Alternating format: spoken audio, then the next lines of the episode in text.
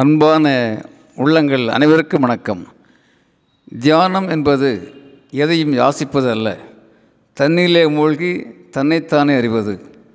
மௌனம் என்பது பேசாமல் இருப்பதல்ல. அது ஒரு நிசப்த சங்கீதம். மௌனமாக பேசுகின்றது ஒரு ஜென் தத்துவம். நண்பர்களே ஒரு பெரியவர் ஒரு புத்த மடத்துக்கு வருகிறார். அங்கே ஒரு பெரிய புத்தர் சிலை இருக்கிறது. சிலையிலே புத்தரின் முகம் பார்த்து அமர்கின்றார் பெரியவர். நெடுநேரம் அமைதியாக தியானத்தில் இருக்கிறார்.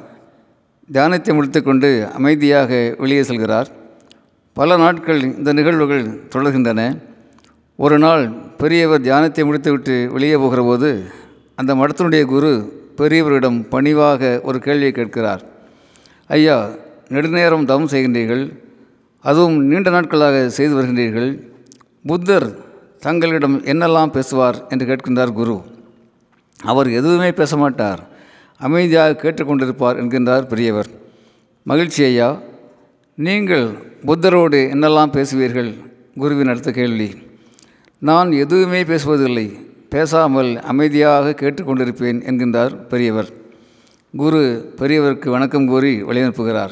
நண்பர்களே நம்மால் இப்போது புரிந்து கொள்ள முடிகிறது. தியானம் என்பது எதையும் வாசிப்பதல்ல.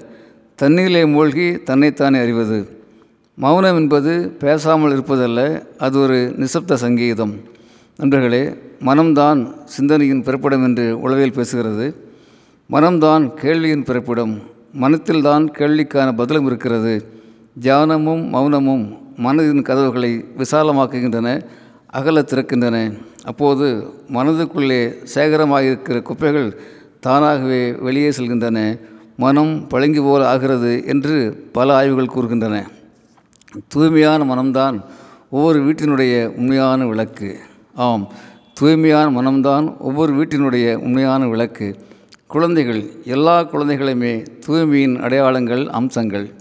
All children are born pure blessed are the pure and heart என்பது சான்றோர்கள் மொழிகள். நண்பர்களே மனத்துக்கண் மாசிலர் ஆகி அன்பும் அரணும் நிரம்பி வாழ்வோமாக. ஆம் மனத்துக்கண் மாசிலராகி அன்பும் அரணும் நிரம்பி வாழ்வோமாக அன்புடன் அரங்க கோபால் இயக்குனர் சிபிஐஏஎஸ் அகாடமி கோவை.